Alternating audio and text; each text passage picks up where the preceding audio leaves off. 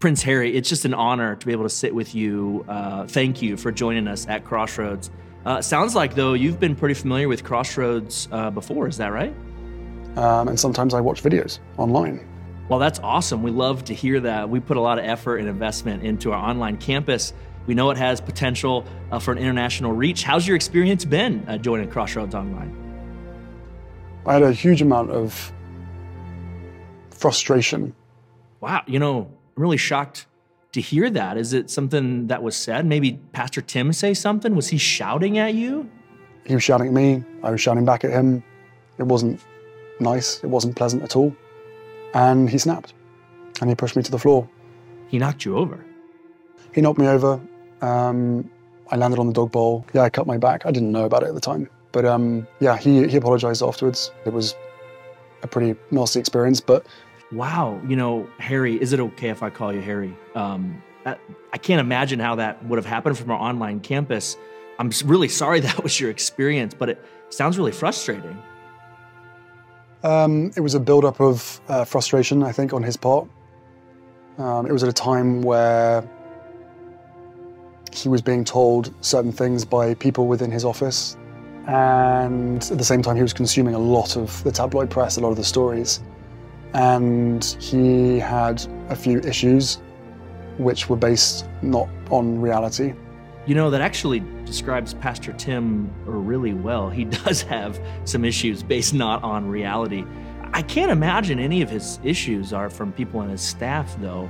But, but I think you make a good point about the tabloids. I've seen him read those a lot of times. You know, my family read the tabloids. You know, it's, it's laid out uh, at breakfast when everyone comes together. So whether you walk around saying you believe it or not, it's still it's still leaving an imprint in your mind. That's a great point, Harry. We have to be careful about what we put into our minds, uh, and that's one of the things that informs our preaching at Crossroads. But does it surprise you to know that we don't actually use the tabloids as a reference for our sermons? Did it surprise me?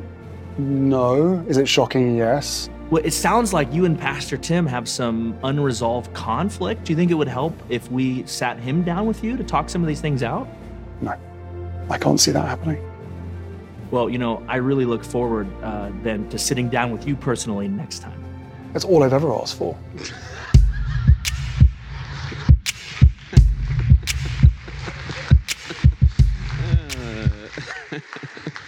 we do want to thank Prince Harry for sitting down with Dustin and taking time to do that. Uh, good morning, Crossroads. A full vulnerability here. It does bother me that you guys have kind of seen behind the curtain and know about you know the little the little issues that Harry and I have. So I, it is what it is.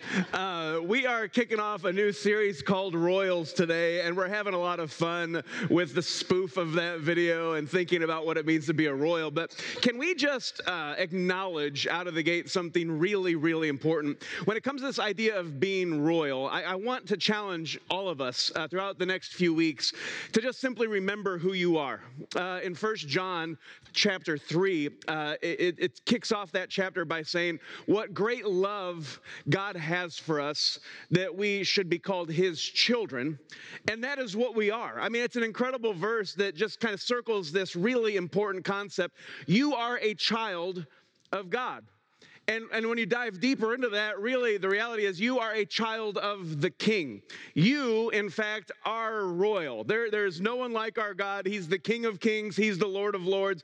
We all live in his creation, in his universe. And you are his child. You are royalty. And I want to encourage you today to remember who you are. Uh, because as we take a look at some of the, the royalty in the Old Testament, some of the famous kings in the Bible, what you begin to realize is all of these guys guys got themselves into trouble the moment they forgot who they were.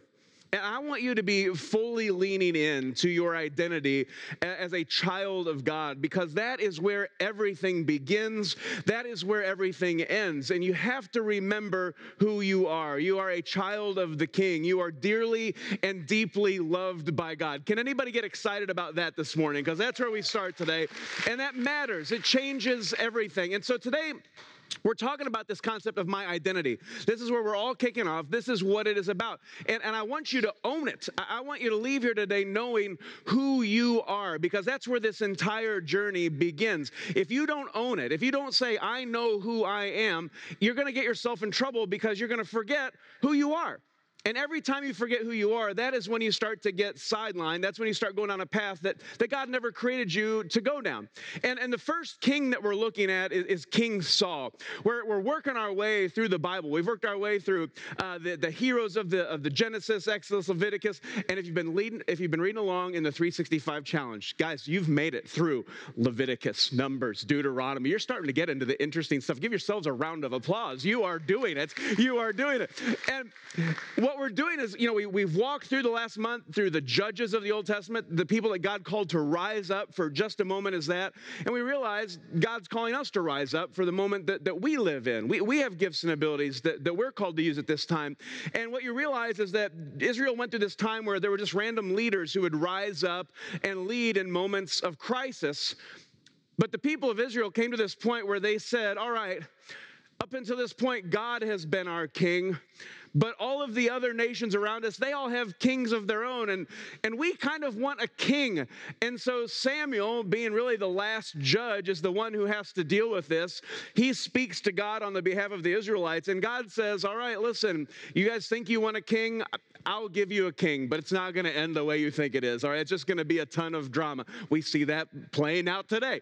Uh, you want a king? All right, I'll give you a king.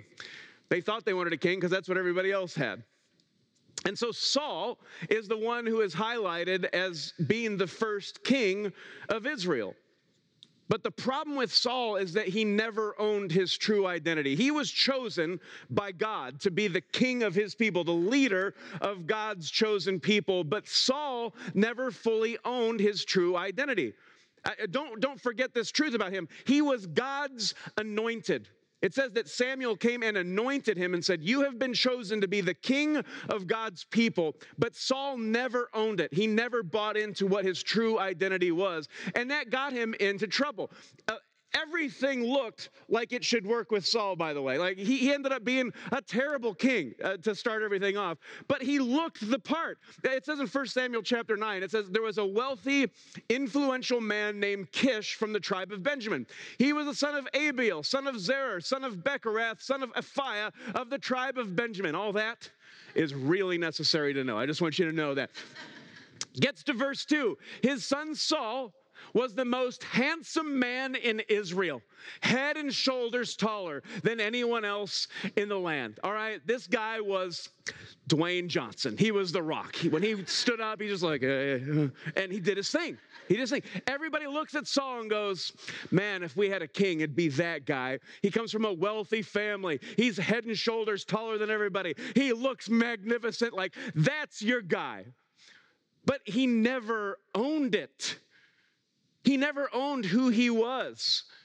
He never leaned into the anointing that God had given him, and it ended up being the cause of his unraveling. He was anointed by God. It, it, says, So Samuel brought all the tribes of Israel before the Lord, and the tribe of Benjamin was chosen by Lot. Then he brought each family of the tribe of Benjamin before the Lord, and the family of the Matrites was chosen. And finally, Saul, son of Kish, was chosen from among them. But when they looked for him, he had disappeared. This is fantastic. This is the moment.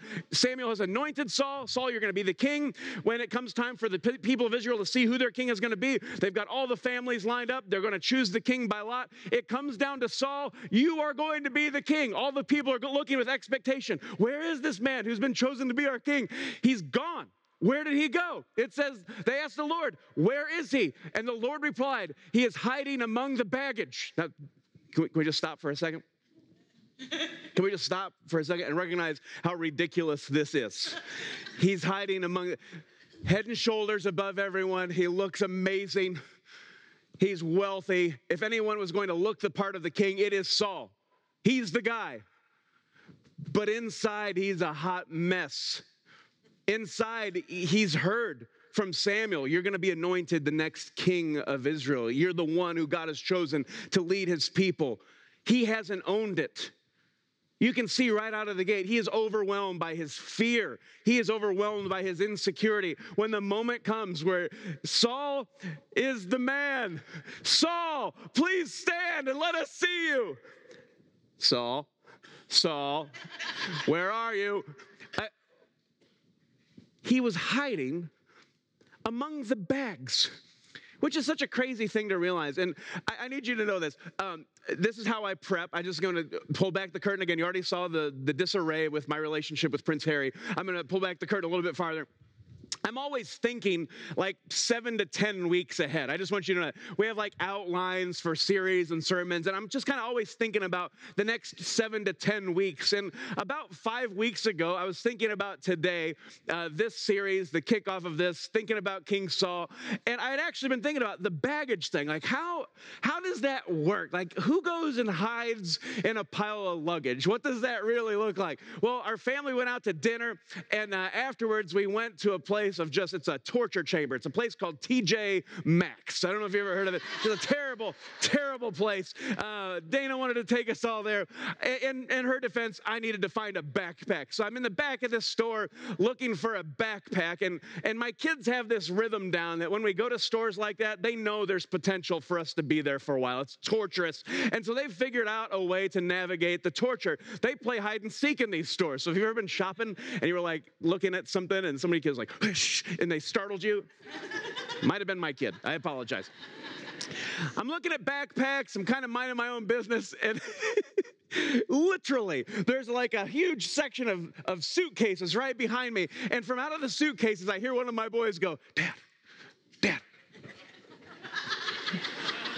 There's one of my kids hiding in the baggage. That happened. I was like, hey, you just made a sermon. Fantastic. Fantastic. It's a great hiding place. It's a great hiding place. Who knew? So, so Saul, this is his moment. Can we just can we be serious? Can we lean in here for a second? He has been anointed the king of Israel. God says, Hey, Saul, I have chosen you for this moment, for this time. I've given you the gifts and the graces to lead. And in the moment where he is called to rise up, Saul shrinks away because he can't buy in to this fact that this is who he is. He just can't bring himself to believe that, man, God has given me the gifts and abilities to lead his people. This is my time to lead. He never was able to own it. He was overwhelmed by his fears, he was overwhelmed by his insecurities. He just never saw himself as this, this child of God, this leader of leaders. He never leaned into what it was that God was calling him to. And if we are not careful, we can fall into the same exact trap. That's why it's so important that we remember who we are. What amazing love that God has for us, that we should be called His children. That is what you are. That is what you are. You're royal. You're a child of the king. And when we think about this concept of putting our trust in Jesus, know this that as we walk through this series, we're leaning very, very much into this concept that Jesus really is the answer for all of the deepest questions in life we have, starting with who am I? When you realize that my identity is, is in Jesus, that I have been created by God in his image, that I am dearly and deeply loved by him. I am his prized possession. I am his child. If that's where your foundation for your life begins, that changes everything. I am his child. That's my identity. That gives me purpose. That gives me a moral code to live by. That gives me hope in a future. And we're going to be unpacking that in the weeks to come. But it starts with my identity. And I can't forget who I am. Man, the devil is on the prowl. He's like that thief coming to steal, kill, and destroy, to, to keep you off that path that God has called you to. But Jesus says, No, I've come that you might have life. Don't you know who you are? I've come that you might have life to the full. You're my child. You are dearly and deeply loved by me. And we can't forget that. We have to lean in to who we are. Otherwise, we miss out on, on what God has for us. We find ourselves hiding in the baggage you know, when God has called us to a specific moment that He created us for. So Saul's in the bags. Says they, they found him and brought him out, and he stood head and shoulders above anyone else. Then Samuel said to all the people, This is the man the Lord has chosen as your king. No one in all Israel's like him. And all the people shouted, Long live the king. I mean, this, this is how the story begins. Pull the guy out of the baggage. He's our guy. Yeah, long live the king. Like he's got like a somebody's tag on him, like that's going to Jerusalem. Oh, sorry, sorry. It's a weird moment. But it's indicative of, of who Saul was and the mindset that he had because for the next years of, of his kingship as, as the leader of Israel, he was always passive. He never was fully obedient. He never fully lived in the expectations that God had for him as, as the leader of Israel. He was impatient. He was consumed by his fears and his insecurities and, and his failures. And you guys, we fall into the same trap if we're not careful. If you forget who you are, listen, if you forget that I said yes to Jesus, I asked him to forgive me, you'll forget that you actually have been forgiven. And when you haven't been forgiven, if you're consumed by all of your failures and your past is haunting you, you can't rise up and be the person that God has called you to be because you're going to be living in this place where you're overwhelmed by all of your fears and all of your insecurities. You're overwhelmed by the hurts and the habits and the hangups. You have to own it. God has forgiven me. I have been set free. I have a calling. I have a purpose and a plan for my life. He's called me to live a life that's worthy of that calling, to be obedient to who He is. And because of that, I have a hope and I have a future. We've got to rise up. We've got to live into that calling. You got to remember remember who you are. And, and Saul is stuck in this cycle of fear and insecurity. He hasn't leaned in to his anointing. He doesn't fully believe that, that he's the guy, right? The fears and the insecurities end up paralyzing him. So much so that God actually comes to a place where he goes to Samuel, his prophet, and says, Saul, he's not my guy. He's not living into the calling that I've placed. He's not living into his anointing. He's not using the gifts and, and, the abilities that I have given him to lead in this moment. And because of that, I'm choosing someone else. And it's in this, this context that, that Samuel actually goes to anoint David to be the next king of Israel. Now, at this point, David's just a boy. Saul's going to be king for quite a while longer, but there's always there's already this plan in motion where, where David's going to be the next guy. And it's all because Saul didn't lean into his calling. Saul forgot who he was. He allowed his fears and his insecurities to completely paralyze him and keep him on the sidelines. And here's where it becomes so apparent and, and, and I think we miss this sometimes because we're focusing on the wrong people in this story. It's the story of David and Goliath. You're going, Tim, I thought we were talking about King Saul. Oh, this story is very much about Saul. Because what happens? Saul is the king of Israel. Remember, he's head and shoulders taller than everyone. He looks the part. And what happens? Goliath, the champion of the Philistines, comes and challenges all the people of Israel and says, I am the champion of the Philistines. I challenge your champion to fight me one on one in battle, winner take all. And Saul is just sitting there going, Hey, we got any champions? Anybody want to take that on? He's the guy. He's, he's the guy who's head and shoulders. He's Israel's giant. He's Israel's warrior. He is Israel's anointed leader. And Saul is sitting on the sidelines because he's paralyzed by his fear. He's paralyzed by his insecurity. This story is all about Saul. So, what happens if you know anything about David and Goliath, the big underdog story? David comes to bring lunch to his brothers. He sees the giant challenging them and defying God and his army. David says, Why are we letting this guy defy God?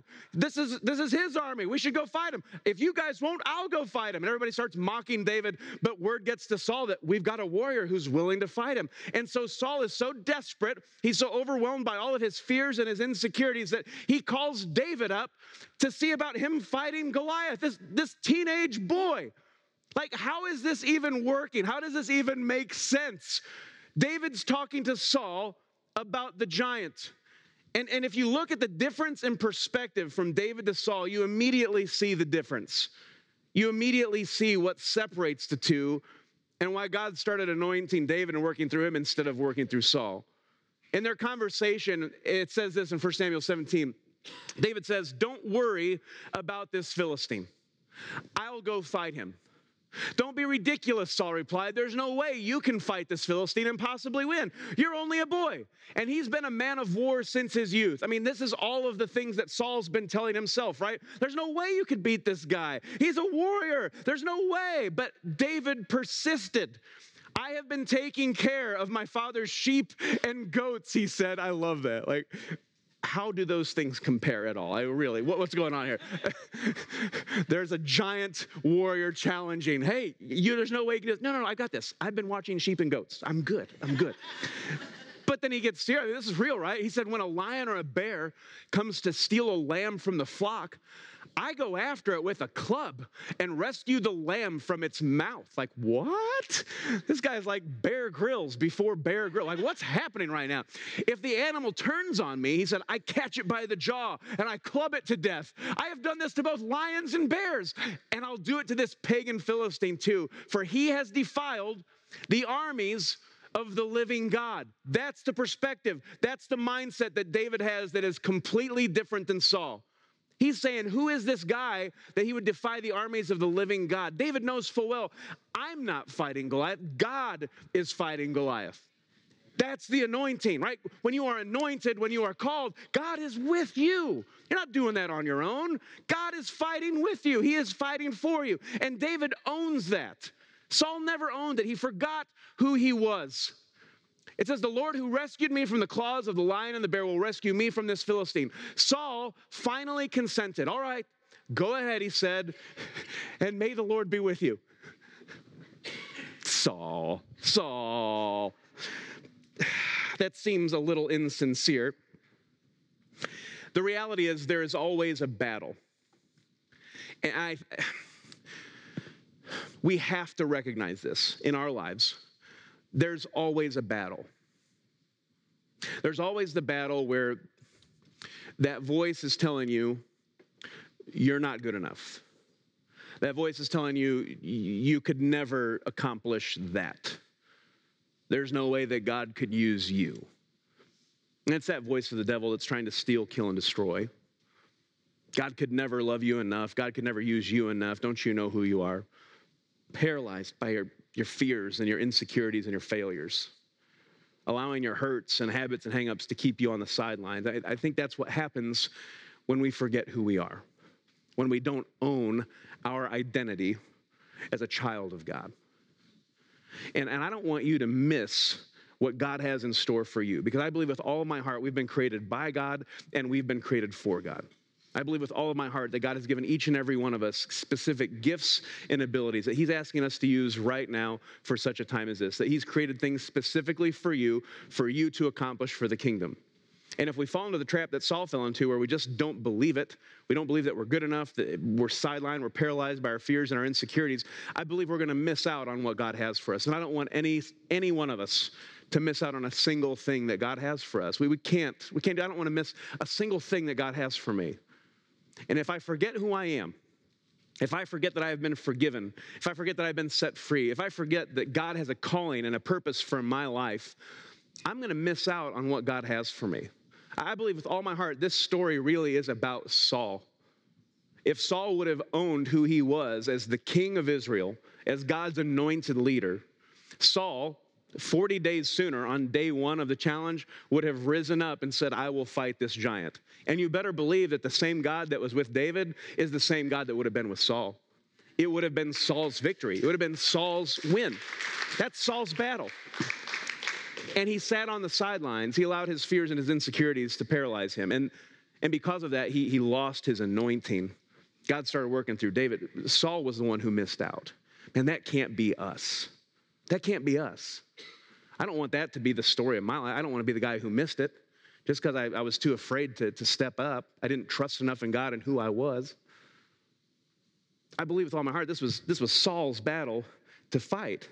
And we have to recognize there's always a battle. It's always going to be a step outside of our comfort zone. It's always going to be a step of faith.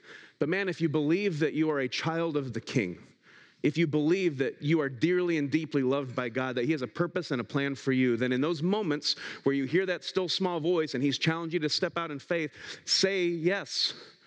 Because when I say yes to Jesus, that's when I live into the purpose and plan that He has for me. Don't doubt for a second who you are. Don't listen to the lies of the devil that you can't do that. Your past is too terrible. No. If you've put your trust in Jesus, you've been forgiven, you've been set free. As far as the east is from the west, that's how far God separates all that baggage from you. You don't have to live that way anymore. No, you move forward with your head held high. You are a child of the King. And I want you to remember today who you are. And there's always going to be a battle. And this is crazy. In 1 Samuel 17, it goes on to say, Then Saul gave David his own armor. This is wild. A bronze helmet and a coat of mail. David put it on, strapped the sword over it, and took a step or two to see what it was like, for he had never worn such things before. He says, I can't go in these, he protested to Saul. I'm not used to them. So David took them off again. Instead, it says he picked up five smooth stones from a stream and put them into his shepherd's bag. Then, armed only with his shepherd's staff and sling, he started across the valley to fight the Philistine. Man, this is really important. I, not, only, not only does Saul not engage in the battle that, that he's called to fight, he he says, Go and may the Lord be with you. And he gives him his armor. Like, it's his armor for this battle. Like, what are you doing? How did you miss this? Take my armor. I'm, I'm supposed to be the warrior, but you use it today. Well, What is wrong with you? How are you missing this? And I think what we have to realize is we have to fight in our armor. Man, when we talk about living the life that God is calling us to and, and using our gifts and abilities, Fight with the armor that God has given you. Use your gifts and abilities. Lean into the, the opportunities that God gives you to invest in the kingdom and, and, to make a difference by fulfilling the purpose and the plan that He has for you. Man, there's nothing better than just leaning into the calling that God has placed in your life. That's where you're going to find ultimate fulfillment. That, that's where you're going to be set free engaging in the mission of Jesus, connecting people with God, celebrating changed lives. Guys, that's what we're all about here at Crossroads. We want you to live life to the fullest by engaging in this calling and this anointing that God has placed on you. And when we give other people the armor that you fight that battle for me, we miss out. We miss out. And I think a lot of times we're not confident in our armor. And I think that everything about our armor, it's, it's an overflow of our identity. I really believe that. In Ephesians Paul speaks about the armor of God. I just want to read this for a second. It all ties together. It says this, therefore, in Ephesians 6, put on your every piece of God's armor so that you will be able to resist the enemy in the time of evil. Well, what does that mean? Let's take a look. It says, then after the battle, you will still be standing firm. Stand your ground, putting on the belt of truth and the body armor of God's righteousness. That's a great place to start. The belt of truth. In this case, I really believe it, it it's that truth that you are a child of God. It's the truth that God loves me. I am forgiven. I am free. I think that's where truth begins. And if you put that on first, the belt is what holds everything together. So it keeps your pants from falling down in battle. That's a thing. The belt is important. You don't want to go to battle and your pants fall down. Like, ah, hold on just a second. It, it doesn't work like that. You're in trouble if your pants fall down in battle. I don't really have any experience in back in. I don't know. It's just it's what they say. He says, For shoes, put on the peace that comes from the good news so that you will be fully prepared. The peace that comes from the good news. What's the good news? The good news is the gospel of peace. That Jesus came and suffered and died so we could be forgiven and set free. That's a peace that I can claim that passes all understanding. Where does that peace come from? It comes from my identity, knowing who I am. Jesus loves me. He died for me. That's a peace that passes all understanding. I think this all overflows from our identity. So it says, in addition to all of these, hold up the shield of faith to stop the fiery arrows of the devil. If the devil's coming to steal, kill, and destroy, and he's attacking you, that shield of faith says, I believe this. I'm putting my trust in my creator God. I know who I am. I am loved. I am forgiven, I am free. That's my shield of faith. That's what keeps the enemy at bay. It all it flows out of my identity. Finally, it says, put on salvation as your helmet and take the sword of the Spirit, which is the word of God. Man, that's where the journey begins. I've been forgiven and I've been set free. And I think that when we talk about the armor in our spiritual battle, that's what we've got to surround ourselves. It, it overflows from my identity. I think that's why this is such a foundational piece that we all need to claim and own. If I know who I am, if I'm putting my trust in Jesus and saying, I believe that you have forgiven me, I believe that you have set me free, I believe that I am your child and that I am dearly and deeply loved, if that is the foundation for who you are, you are going to experience success in your life because you're going to live out that purpose and plan that He's called you to. You remember who you are. When the enemy starts telling you you're not good enough, no, you know, on my own, I'm not. But hey, I've got a message for you. I've been forgiven. I've been set free. I'm dearly and deeply loved by God. I am his prized possession. I am his child. I am royal. I don't have to fall into that trap. That's not how I was created to be. I, I am a child of God. And I think the challenge is to put on the full armor. Let that, that foundational block of your identity, being a child of God, be what, what that overflows out of. And lean into that. I mean, we, we know this story, right? It says Goliath walked out toward David with his shield bearer ahead of him and sneering in contempt at, at this ruddy faced boy. He said, Am I a dog that you would come at me with a stick? And he cursed David by the names of his gods. In verse 44, he says, Come over here, and I'll give your flesh to the birds and wild animals. It's like the pre battle talk, it's like a smack talk session. And then in verse 45, this is, this is where you see the heart of David. This is where you see the difference between David and the difference between him and Saul. David replied to the Philistine, You come to me with sword, spear, and javelin. Okay, I see you. But I come to you in the name of the Lord of heaven's armies, the God of the armies of Israel, whom you have defiled. I mean, that's where David's confidence came from, right? David's confidence did not come from the fact that he's some amazing warrior, even though it sounds like he had some pretty amazing encounters with lions and bears, right? His confidence came from knowing who he was. He had been anointed just like Saul had. He chose to rise up and walk in that anointing. He knew who he was, and he wasn't going to be paralyzed and sidelined by any fears and, insecurities. He was willing to rise up because he knew who he was. And God granted him that victory. That's, that's a victory that is one for the ages. David defeats Goliath. It's the ultimate underdog story. And what's crazy about it is that I believe with all of my heart that that was actually Saul's battle to fight. Should have been Saul. But he forgot who he was. And I just want to challenge you today. He fell into that trap because he never owned his identity. And I think when you put down your armor, when you say, eh, I know that God says I'm his child. I know that I'm forgiven and set free, but I also know all of my failures and I'm being overwhelmed by my fears and insecurities. I think I'm just going to stay right here. I'm a little bit nervous. I think when you put down your armor, when you forget who you are, I think you can lose the anointing. You can miss out on all these things that God has planned for you. And I want to challenge you today to, to lean into who you are. Never forget that you are dearly and deeply loved by God. Own it. You are his prized possession. And you know what? There's going to be times in life where you mess up. You're going to have to seek God's face. You're going to ask for his forgiveness. You're going to need to be set free. I believe those are beautiful and sacred moments that only God can give us. And I think we've got to lean into those moments because then, when God forgives you, as far as the east is from the west, that's how far He separates that from you. And you can walk again with your head held high because you are a child of God. And I challenge you today to own that identity. Remember who you are. Saul never owned his true identity, he was God's anointed. And for the rest of his time as king, he led in fear of David. Know this that the chant, the song that all the people sang when Saul was walking down the street coming back from battle and David was behind him, all of a sudden the popular song, like the top hit of the day, is Saul has slain his thousands and David his tens of thousands. Woo! And Saul hears this, right? And it just adds to his fear. It adds to his insecurities because now he's saying, Oh no, I'm the king, but they all love David. Now he's the guy that they are all going to follow. And now he spends the rest of his time as king chasing after David, being fearful and insecure of David and who he is, all because he didn't fight the battle that he was called to fight. He never owned who he was.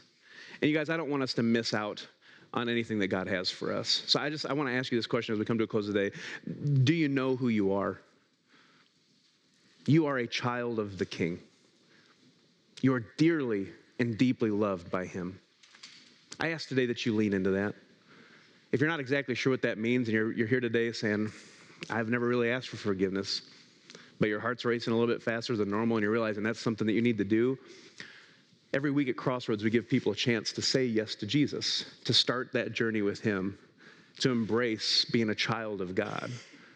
And I want to give you a chance to say yes to Jesus, to be set free, to lean into your identity, and to know who God is. Because as far as the East is from the West, that's how far God can separate your sin, your failures, your past from you. It's, it's a fresh start. It's a start that gives you hope and a future. I want all of us to leave today knowing that we're right with God. We've said yes to Jesus. We've been forgiven. We've been set free. And so, as we come to a close, can we just all stand wherever you're at today? Can you just stand and join us in this moment? And together, can we embrace this moment of saying yes to Jesus? And if this is the first time you're saying yes to Jesus, know this. It says in Romans 10 9, if you confess with your mouth Jesus is Lord, if you believe in your heart that God raised him from the dead, you will be saved. This is a moment that can change your life forever. So, would you lean into this moment together as we say this prayer? Jesus, I need you. I believe you are the Savior of the world that you gave your life to forgive my sins, and that God raised you from the grave so that I could have eternal life. Thank you for loving me. I am saying yes to you, Jesus. Come into my life. Will follow you. Amen. And we have to give him the praise. We have to give him the glory because he is the King of Kings. He is the Lord of Lords. There is no one like our God. And here's the thing if you said yes to Jesus for the first time today, please come and let us know. We want to help you take your next steps. I believe Stu is over here. We've got Michelle over here. Come talk to us. We want to help you take your next steps. You guys, last Sunday, we were able to celebrate 71 people whose lives were changed because they said yes to Jesus. That's, it's incredible.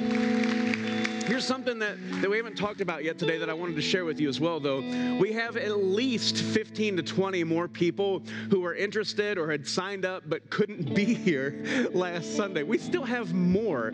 And so on May 7th, that's a Sunday coming up in a few weeks, we're actually going to have another baptism so we can baptize everyone who signed up and celebrate their lives that have been changed as well. And so if that's you, I want to invite you today, Crossroads, let's celebrate the change. Guys, let's celebrate who we are. You are dearly and deeply loved by God.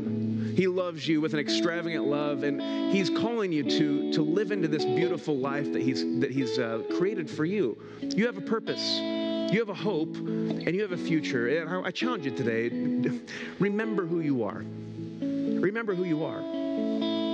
Close our time together before we sing this last song by just praying a, a prayer of blessing over you because I don't want anyone here today to leave defeated by fear, defeated by failure, paralyzed by your insecurities and the hurts and the habits and the hangups.